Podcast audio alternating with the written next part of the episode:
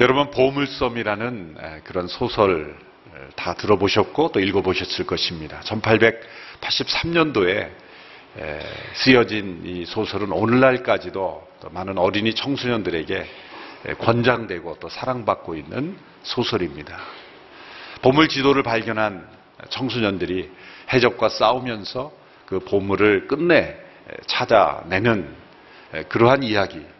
사람들의 마음 속에 있는 이 모험심, 이 도전 의식, 그리고 성공에 대한 그러한 비전을 불러일으키는 그러한 책이기 때문에 오늘날까지도 많은 사람들에게 사랑받고 있습니다. 많은 영화나 그런 소설들이 기록되지만 다 이 보물섬의 아류, 어, 보물섬을 통해서 어, 만들어진 아이디어를 그대로 바꾼 것에 불과하다고 생각을 합니다. 오늘 우리가 함께 읽은 이 비유의 말씀은 성공한 보물섬 이야기라고도 말할 수가 있는 예수님께서 들려주신 보물섬 이야기 이렇게도 어, 이름을 붙일 수가 있다고 생각을 합니다. 어떤 사람들은 현재 자기에게 주어진 그것에 만족하면서 어, 살아가는 농부적인 마음, 현재 자신의 텃밭에서 씨를 뿌리고 그 밭의 울타리 안에서 어, 그저 만족하고 살아가는 그런 사람도 있습니다. 그런 어떤 사람은 현재 나에게 주어진 이 밭에만 만족할 수 없는 그런 이 사업가적인 이 마인드, 더 확장하고 더 성공하는 그런 비전을 갖고 보물섬을 찾아 나서는 그러한 사람들처럼 이 보물을 찾아 애써 노력하고 자신의 삶을 투자하는 그러한 삶도 있게 마련입니다. 지난 3주간 우리는 이 씨와 밭의 비유를 통한 그런 농부의 관점에서 바라보는 하나님 나라를 살펴보았습니다.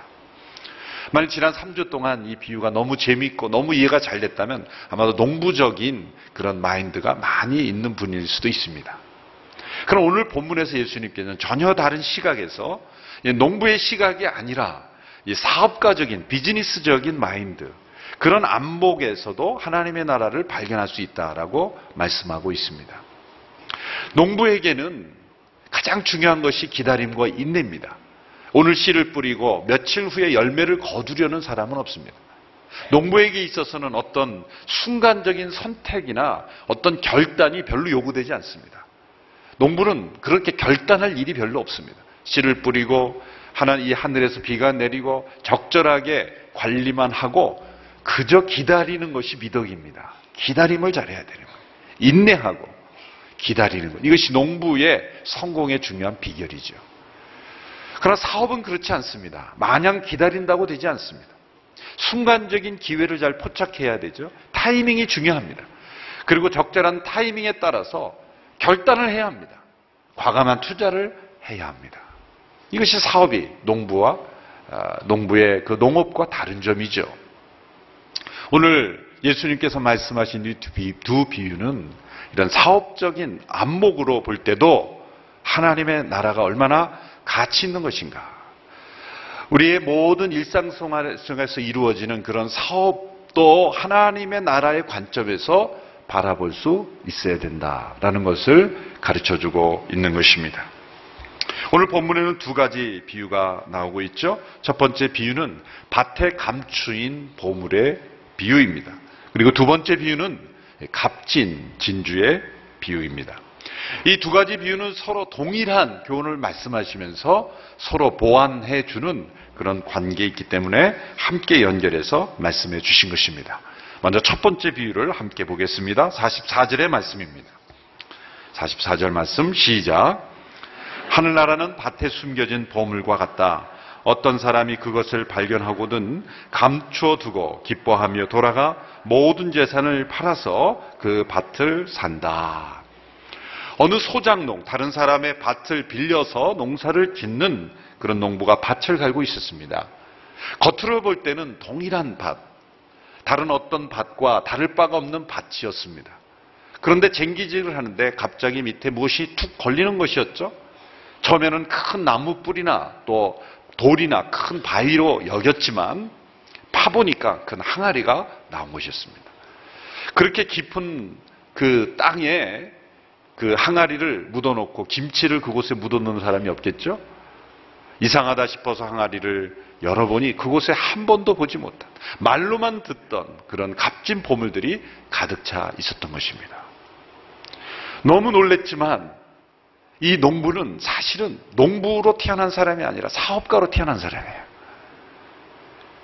그래서 이 보물을 발견한 즉시 그 사람은 농부의 기질이 아니라 사업가적인 기질이 나타난 거예요. 순간적인 판단이 든 거죠.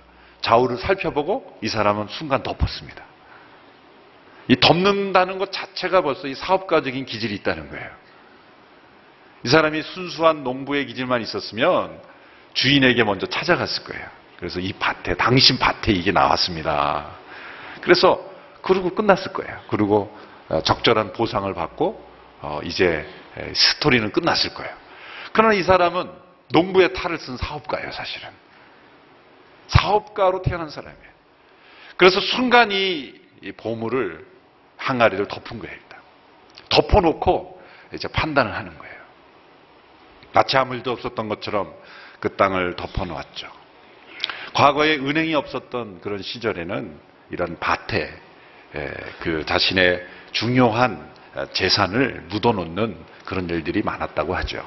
그러면 요즘은 은행이 있어도 밭에 묻는 사람이 있긴 있더라고요. 지난번에 뉴스에 보니까 어떤 사람이 밭에서 뭘 발견해가지고 그런 뉴스, 뉴스를 봤는데 어쨌든 당시에는 거의 다 자신의 땅 어딘가에 묻어놓고 전쟁이 나서 혼란해지면 그래서 그 밭을 잃어버리고 어, 다른 지역으로 떠났다든지 하여튼 돌아가셨다든지 그래서 아무도 모르는 그러한 사이에 그 밭이 매매가 되고 그래서 흘러 흘러서 오랜 시간이 흘렀는데 누군가 그걸 발견했다. 이런 상황을 우리가 생각해 볼 수가 있는 거죠.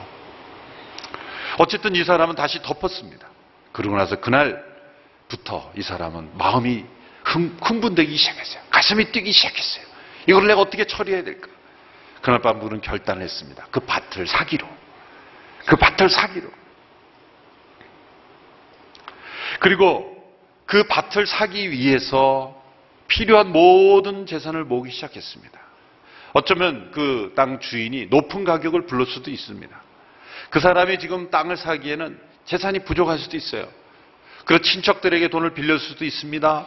그동안 들어놨던 적금, 보험 다 해지하고 돈을 끌어모으고 집에 있는 결혼 반지, 애기들 돈 반지까지, 돌 반지까지 다 끄집어내서 하여튼 싹싹 털어서 그 돈을 마련한 거죠. 주변 사람들은 지금 부동산 경기가 안 좋은데 왜 그런 부동산에 투자를 하냐? 어? 농부 일이나 하지 왜 갑자기 이렇게 밭을 살려고 하냐? 뭐 비난을만 했을 거예요. 부인이 얼마나 반대했겠습니까? 남편이 왜 이런지 모르겠다. 갑자기 실실 웃고 다니고 어? 같이 저렇게 별수 안 웃던 사람들이 화장실에 가도 웃고 밥 먹을 때도 피식 웃고 뭐 이렇게 완전히 그 정신 나간 사람처럼 갑자기 이상해진 거예요. 뭐 이 사람은 잘 때도 갑자기 일어나서 막 웃고 이거 이 사람이 뭐가 문제가 있는 거 아닌가 싶을 정도로 이 사람 아침부터 저녁까지 시 웃고 다니면서 속으로 그냥 너무 좋은 거예요. 주변의 모든 사람들은 불안했고 염려했지만 이 사람은 늘상 기쁨 그 상황 가운데 결국 그 땅을 자기가 사고 말았던 거예요. 많은 유대인 학자들 또 오늘날의 윤리학자들은 시비를 겁니다. 이 비유를 읽으면서 윤리적으로 문제가 있는 거다. 윤리적으로.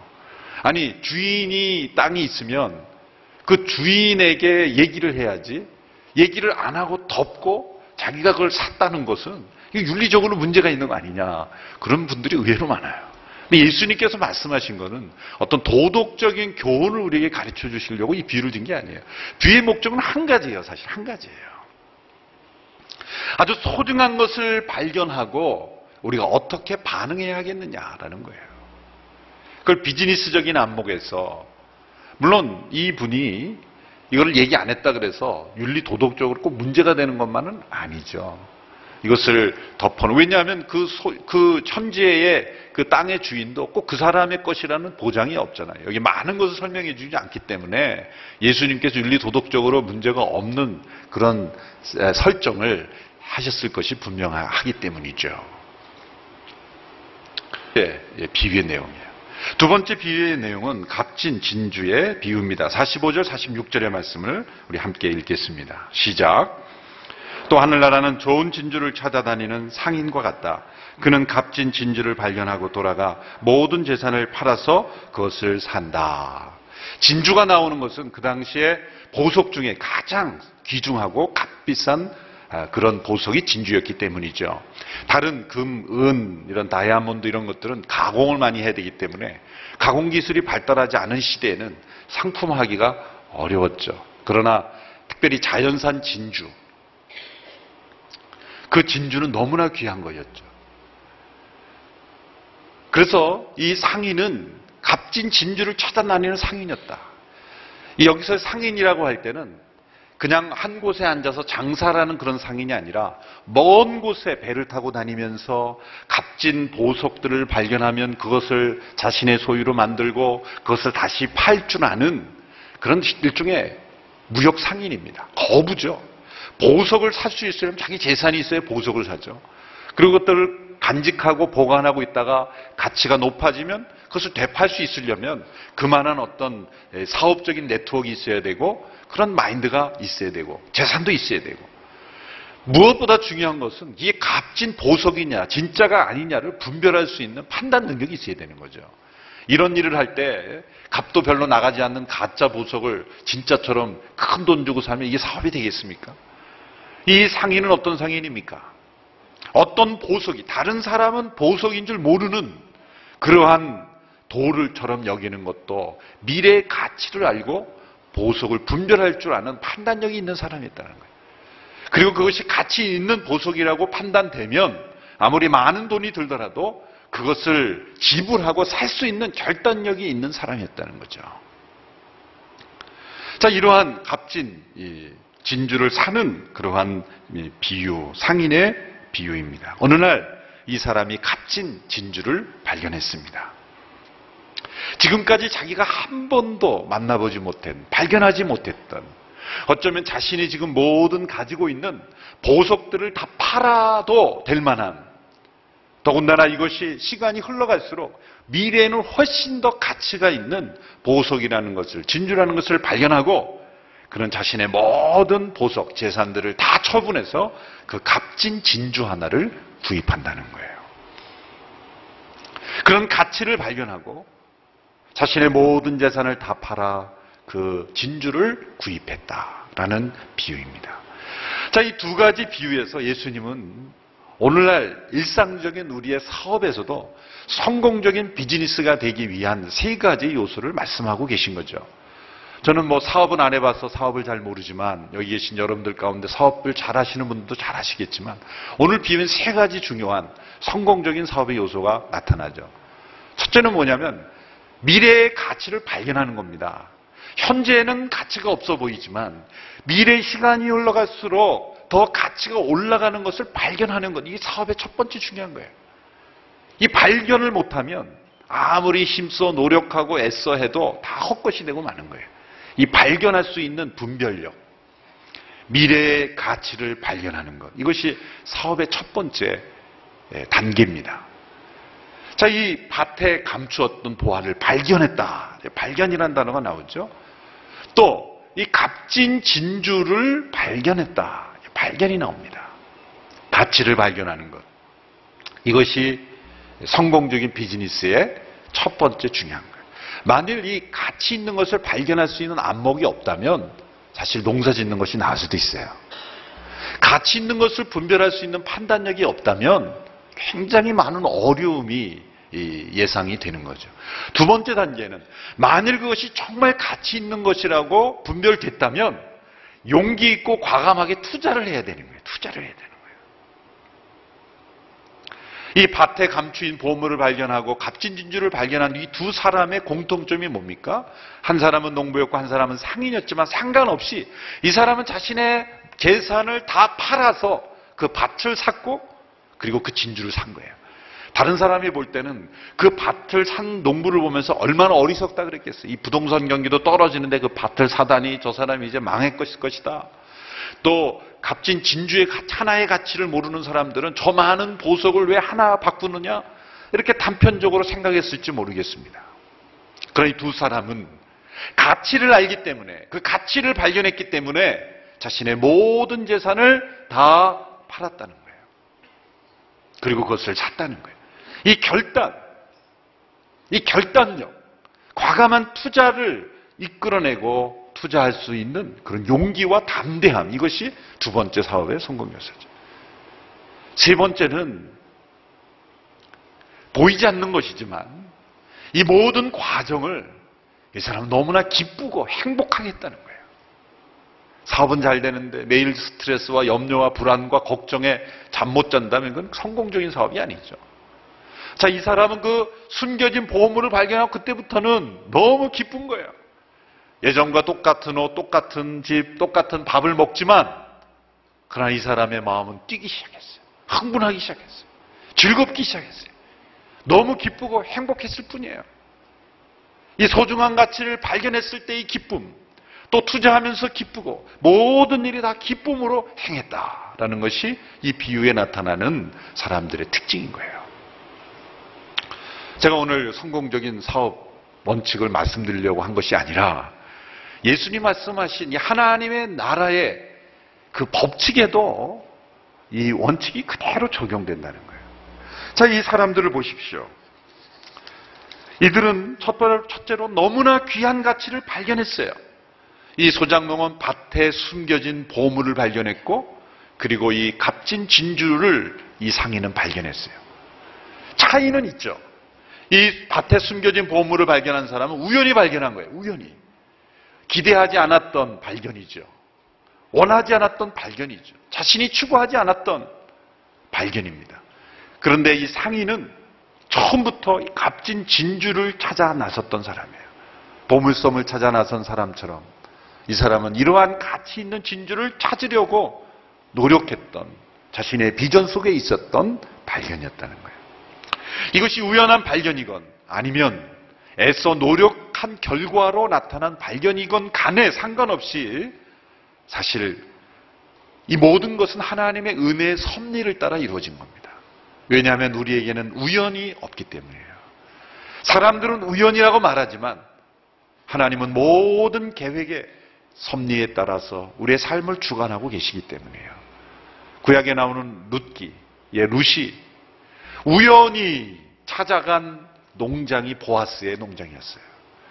그날따라 이 보아스는 많은 밭이 있는데 우연히 그, 그 밭에 가고 싶었던 거예요. 두 가지 우연히 만나서 결국 결혼하게 되고 그 후손으로 다윗의 조상이 되는 거예요. 이건 우연이 아니죠. 하나님의 섭리였던 거예요. 시어머니를 공경하고 봉양하고 싶어서 이삭을 주우러 나갔던 밭에서 그는 보아스를 만나게 되는 거예요. 사마리아 여인이 사람들이 보지 않는 그런 정오의 우물을 길러 물을 길러 나갔지만 우연히 그곳에서 예수님을 만나죠. 여인에게는 우연처럼 보였지만 예수님은 그 여인을 향하여 사마리아로 가고 있었던 거예요. 우리에게 일어나는 모든 우연처럼 보이는 일들이 실상은 하나님의 계획과 섭리였다는 것을 우리는 깨달아야 하는 것입니다. 또한 니고데모처럼 예수님이 누구인지 알고 싶어서 저 밤에 찾아오는 사람도 있어요. 그런 지적인 호기심, 과연 하나님의 나라가 존재하는 것인가? 과연 천국이 있는가? 과연 하나님이 계신가? 이렇게 탐구하고 애써 노력하는 그런 사람들의 노력 가운데 하나님의 나라가 발견되기도 합니다. 그러나 그런 노력이 있기 때문에 발견된 것은 아닙니다. 아무리 애써 노력해도 발견되지 않을 수도 있어요. 하나님이 열어 보여주시지 않으면, 하나님이 깨닫게 해주시지 않으면, 어느 누구도 하나님 나라를 볼 수가 없습니다.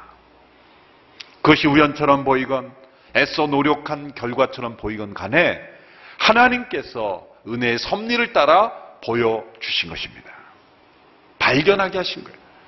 그래서 신앙생활을 하다 보면, 처음에는 내가 똑똑해서 예수님을 발견한 것처럼 보여요. 그런데 신앙이 깊어지면 깊어날수록 내가 발견한 것이 아니라 내가 하나님께 발견되었구나. 내가 발견되었구나. 라고 깨닫게 되는 거예요. 처음에 신앙생활 때는 내가 붙잡은 것처럼 보입니다. 내가 하나님을 붙잡은 것처럼 보입니다. 그러나 믿음이 깊어갈수록 발견한 것은 하나님이 나를 붙잡고 계시는구나. 이것을 발견하는 거예요. 내가 하나님 나라를 발견한 것이 아니라 내가 하나님의 나라에 발견되었구나. 그것을 깨닫는 것이 우리의 삶입니다. 이 본문에 보면 이 보물이 밭에 숨겨져 있고 또 진주는 열심히 찾고 찾아야 발견되는 것처럼 하나님의 나라는 이 땅에 숨겨져 있다는 거예요. 숨겨져 있다는 거예요. 마치 씨앗이 밭에 떨어져 숨겨져 있듯이 그 숨겨진 상태가 있다는 거예요. 하나님의 나라는 이 땅에 처음부터 완전한 모습으로 오지 않았어요. 왜 그런지를 제가 설명해 드렸습니다. 하나님의 나라가 완전히 임하면 그 세상이 끝이기 때문이에요. 하나님의 나라는 씨앗처럼 아주 작고 미미하고 연약해 보이는 모습으로 이 땅에 오셔서 숨겨진 상태에 있어요.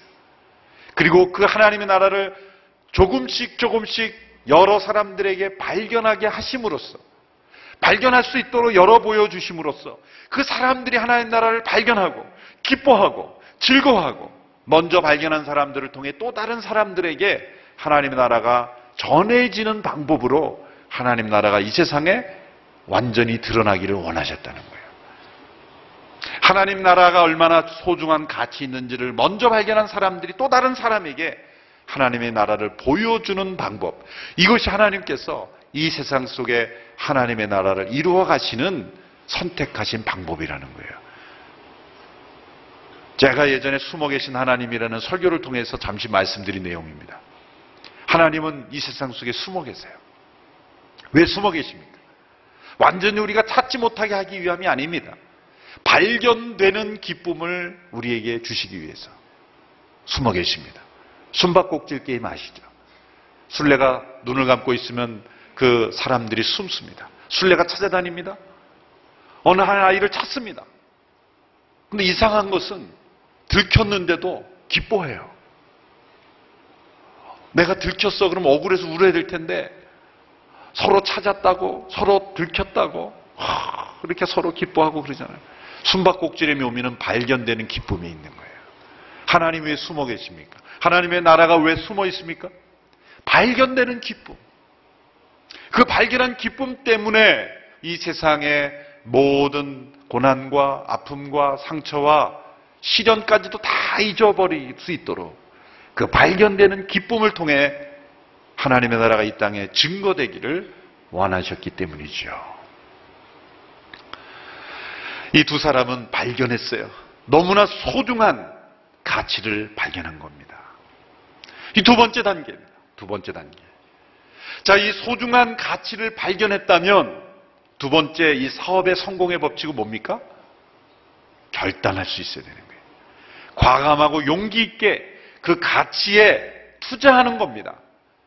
그 발견한 것에 반응을 하는 것이죠. 자, 이 두 가지 비유에서 이 두 사람은 어떻게 했습니까? 공통점이 뭡니까?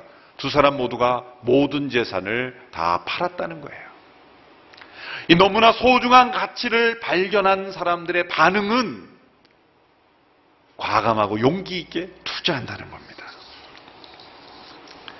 값진 보물과 진주를 발견하기 위해서 재산을 판 것이 아닙니다. 발견했기 때문에 판 겁니다. 이게 중요한 거예요. 어떤 사람들이 볼 때는 정말 사업을 잘 하시는 볼 때는 어, 저거 저래서 된가? 위험하지 않나? 그렇게 느낄 수도 있어요. 그러나 진짜 뭔가를 본 사람, 발견한 사람에게는 그게 위험하지 않아요. 발견했기 때문에 투자한 거지. 어떤 사람들은 막연하게 발견도 못했으면서 막 모든 걸 팔아 투자해요. 그럼 위험한 거예요. 망하는 거예요. 이 투자 직전에 뭔가를 결정해야 돼요. 1단계가 있었느냐, 이 가치를 발견했느냐. 발견이 있어야 투자가 의미가 있는 거예요. 이 비유가 비즈니스의 관점에서 하나님 나라를 가르쳐 준다는 이유가 바로 여기 있는 거예요. 이들이 대담하게 모든 재산을 다 팔아 밭을 사고 진주를 샀다는 거예요. 그들이 밭을 사고 진주를 산 건 지금 손해 보려고 한 겁니까? 자전 사업을 한 겁니까? 아니죠.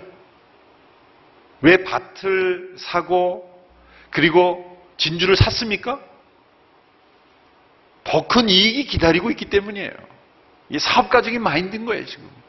그렇기 때문에 지금 다 파는 과정을 다른 사람이 볼 때는 어, 저거 어떡하려고 다 팔지? 그렇게 보이지만 이 두 사람에게는 더 큰 이익, 더 큰 가치, 더 큰 사업을 준비하는 과정일 뿐이에요. 그러므로 다 파는 것이 이 사람들에게는 손해가 아닙니다. 이것이 우리의 하나님 나라에 적용할 수 있는 것은 어떻게 적용되는 겁니까? 만일 우리가 밭에 감추인 보물처럼 값진 진주와 같은 하나님의 나라의 가치를 발견했다면 영원한 나라의 하나님 나라, 영원한 생명의 나라, 이 세상에 얻을 수 없는 그런 세상에 찾아볼 수 없는 놀라운 하나님 나라의 가치를 발견했다면 그 가치를 발견한 자들은 이 세상의 모든 것들을 팔 수 있다는 거예요. 그런데 파는 게 손해가 아니라 손해가 아니라 투자라는 거예요. 투자라는 거예요. 너희는 보물을 땅에 쌓아두지 말고 하늘에 쏴두라. 하늘에 투자라는 거예요. 예수님께서 여러 군데에서 이런 말씀을 주셨어요. 대표적으로 마태복음 19장 29절 말씀 한 말씀만 읽어보겠습니다. 시작. 또한 내 이름을 위해 집이나 형제나 부모나 자녀나 논밭을 버린 사람은 누구나 백배나 받을 것이며 또 영생을 물려받게 될 것이다. 여기에 버리고 얻는 것을 말씀하죠. 모든 사람들이 비즈니스적인 마인드를 갖고 있기 때문에 예수님이 그렇게 설명해 주신 거예요. 너희가 이러한 것들을 하나님의 나라를 위해서 버리느냐? 백배가 예비되어 있다. 투자다. 그런 뜻이죠. 투자다. 그런 뜻. 이걸 얻기 위해서 투자하라는 게 아니라 영원한 하나님의 나라를 발견했다면 이거는 기꺼이 투자할 수 있는 거다. 즐겁게 투자할 수 있는 거다. 이 두 사람은 너무나 기쁘게 투자한 거예요. 자신의 재산을 다 팔되 손해 보는 것처럼 억울하게 투, 판 것이 아니라 너무나 기쁘게, 상인도 너무나 기쁘게. 이다 파는 것은 희생이나 손해가 아니라 값진 투자요. 더 귀한 가치, 더 나은 이익의 예비된 투자였다. 라는 것을 가르쳐 주고 있는 것이죠. 이런 고백을 한 사람이 바로 바울입니다. 빌립보서 3장 7절에서 9절의 말씀 우리 같이 읽겠습니다. 시작. 그러나 내게 유익하던 것들을 나는 그리스도 때문에 다 해로운 것으로 여깁니다. 내가 참으로 모든 것을 해로 여기는 것은 내 주 그리스도 예수를 아는 지식이 가장 고상하기 때문입니다. 그분으로 인해 내가 모든 것을 잃어버리고 심지어 배설물로 여기는 것은 내가 그리스도를 얻고 그 안에서 발견되기 위한 것입니다. 거기까지 읽겠습니다. 사도 바울은 하나님 나라를 발견하고 이 놀라운 가치를 발견한 이후에 변화가 되었습니다. 그 결과가 무엇입니까? 자신에게 유익하던 모든 것을 다 해로 여기고 배설물로 여기게 되었다. 그것이 해롭다는 게 아닙니다. 그 실제로 배설물이라는 게 아닙니다. 사도 바울이 가졌던 모든 지식, 모든 것들은 다 사용되었어요. 근데 해롭다라는 것은 뭐냐면 자신이 그걸 포기했다는 것 최상급 표현인 거예요. 내가 그걸 포기하되 어떤 자세로 포기했냐면 해로운 것처럼 포기했다. 그렇게 표현한 것이에요. 그렇게 포기해야 하나님 나라를 얻는다가 아니라 내주 그리스도를 아는 지식이 가장 고상한 것을 발견했기 때문에 그 하나님 나라를 발견했기 때문에 자신에게 유익하다고 생각했던 모든 것들을 다 팔 수 있게 되었다는 거예요. 이것은 손해보는 것이 아니라 하나님 나라의 사업에 값진 투자했다라는 거예요. 희생이나 손실이 아닙니다. 포기를 위한 포기가 아니라 부정을 위한 부정이 아니라 더 큰 소유를 위한, 더 큰 이익을 위한 값진 투자요, 잠시의 포기라는 것입니다. 하나님 나라에 들어가기 위한 조건이 아니라 하나님 나라를 발견하고 하나님 나라에 들어갔기 때문에 버릴 수 있고 포기할 수 있고 그리고 내려놓을 수 있게 되었다는 거예요. 너무나 당연한 이야기죠. 세 번째 단계는 첫 번째, 두 번째 단계의 논리적인 결과입니다. 이들이 발견한 이후에는 기쁨으로, 기쁨으로 이 사업을 했다는 거예요. 하나님 나라를 가치를 발견한 사람들은 담대하게 이 세상의 가치들을 내려놓고 헌신하고 드리는데 그 모든 것들을 어떻게 했다고요? 기쁘게 했다는 거예요. 밭에 감추인 보화를 얻기 위해서 그 밭을 사기 위해서 자신의 모든 재산을 다 팔 때 이 사람이 우울하게 슬프게 억울하게 하지 않았다는 거예요. 너무나 기쁘게. 더 높은 가치, 더 놀라운 가치를 바라보고 있기 때문에 기쁘고 즐겁겠다는 거예요. 히브리서 11장에 보면 믿음의 사람들의 기록을 기록하면서 빠지지 않고 등장하는 단어들이 있어요. 그들은 좋아했다, 기뻐했다, 즐거워했다. 그리고 더 나은 가치, 더 나은 것을 바라보았다. 이 두 단어가 반복돼서 나와요. 히브리 10장 33절 우리 같이 한번 읽어보겠습니다. 시작. 여러분 때로 비방과 환란을 당함으로 공개적인 구렁거리가 되기도 했고 또 때로는 이렇게 살아가는 사람들의 동료가 되기도 했습니다. 또한 감옥에 갇힌 사람들과 함께 아파하고 여러분의 재물을 빼앗기는 것도 기쁨으로 감당했습니다. 기쁨으로 감당했습니다. 이는 여러분이 보다 나은 영원한 재물이 있는 줄 알았기 때문입니다. 기쁨으로 감당했습니다. 그리고 보다 나은 영원한 재물이 있다는 걸 보았다는 거예요. 이들이 어떻게 기쁨으로 이 고난을 담당했습니까? 보다 나은 영원한 재물이 있다는 걸 알았기 때문에 지금 이 땅의 재물을 다 팔았다는 거예요.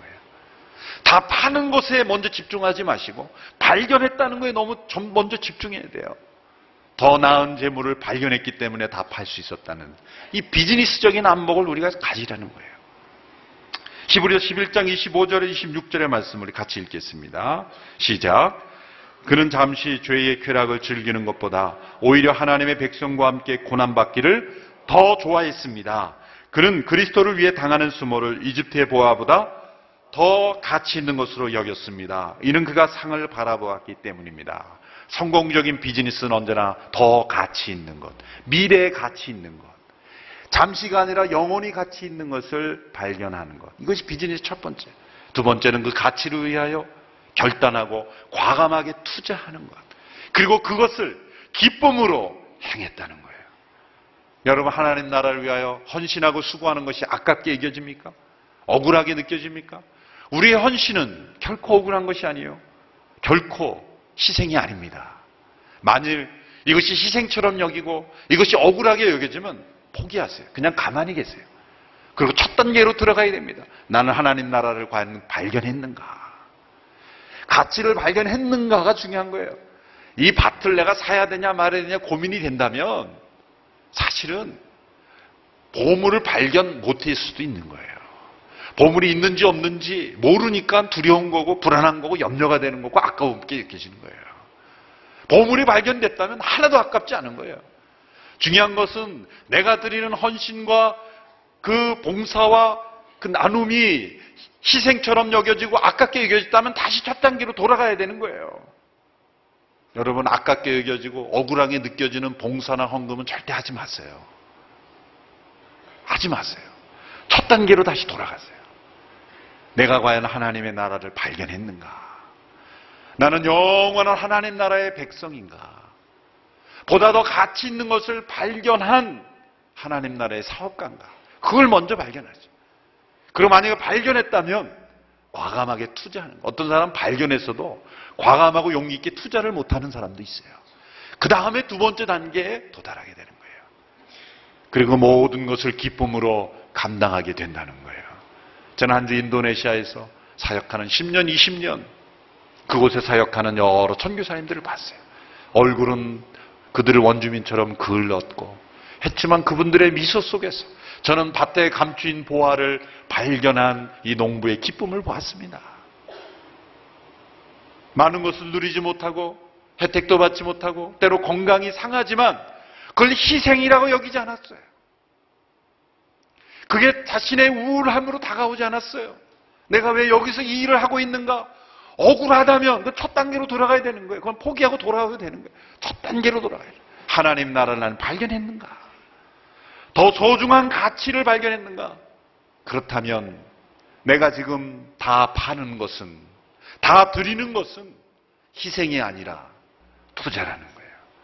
그리고 기쁘게, 기쁘게, 즐겁게, 행복하게 그 모든 것을 행할 수 있어야 된다는 거죠.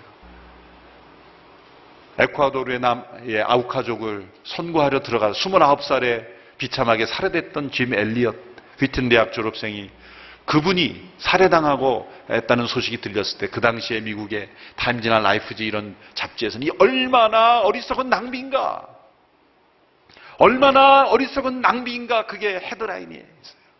이 29살에 이 미래가 창창한 청년이 아우카족에서 다섯 명이 살해됐다는 게 얼마나 불필요한 낭비인가 선교를 비판하는 기사가 쓸렸어요. 근데 그는 죽기 이전에 그 일기 속에 이런 말을 남겨놓고 그런 아우카족으로 죽기를 각오하고 돌아간 거죠. 결코 잃어버려질 수 없는 것을 얻기 위해 결코 간직할 수 없는 것을 포기하는 자는 어리석은 자가 아니다. He is no fool. 어리석은 자가 아니다. 왜? 보다 더 가치 있는 것을 발견했기 때문에. 그것을 얻기 위해서 결코 영원히 간직할 수 없는 것을 다 파는 자는 결코 어리석은 자가 아니다. 결코 놓쳐서는 안 되는 것, 결코 포기해서는 안 되는 가치를 위- 얻기 위해서 언젠가는 놓아야 하고 놓을 수밖에 없는 것을 기꺼이 다 팔고 포기한 자는 결코 어리석은 자가 아니다. He is no fool. 어리석은 자가 아니다. 세상은 얼마나 큰 낭비이고 얼마나 어리석은 일인가라고 말하지만 그러나 하나님 나라의 사업의 가치를 아는 사람은 보다 더 큰 가치를 위해서 적은 가치를 희생하는 것은 희생이 아니요 억울함이 아니요 그것은 가치 있는 선택이요 투자라는 것입니다. 하나님 나라의 가치를 발견하는 축복을 누리는 한 해가 되기를 축원합니다. 그래서 먼저 그의 나라와 의를 구한다는 것은 보다 더 높은 가치, 영원한 가치, 포기할 수 없는 가치를 위해서 그것을 먼저 구할 때 그 모든 우리의 삶은 우선순위가 재조정되는 거죠. 우리의 모든 헌신이 희생이 아니라 억울함이 아니라 기쁨의 투자가 되기를 주님의 이름으로 축원합니다. 기도하겠습니다. 주님의 말씀을 통하여 하나님 나라의 가치를 발견한 자로 기쁘고 행복하게 모든 것을 투자하는 자로 이 땅에서 승리하는 비즈니스로 사는 우리 모두가 되기를 간절히 원합니다. 주님, 우리의 분별력을 열어 주시옵시고 판단력을 열어 주시옵시고 하나님 나라의 가치를 날마다 발견하고 승리하며 살아가는 우리 모두가 될 수 있도록 역사하여 주옵소서. 예수님의 이름으로 기도하옵나이다. 아멘.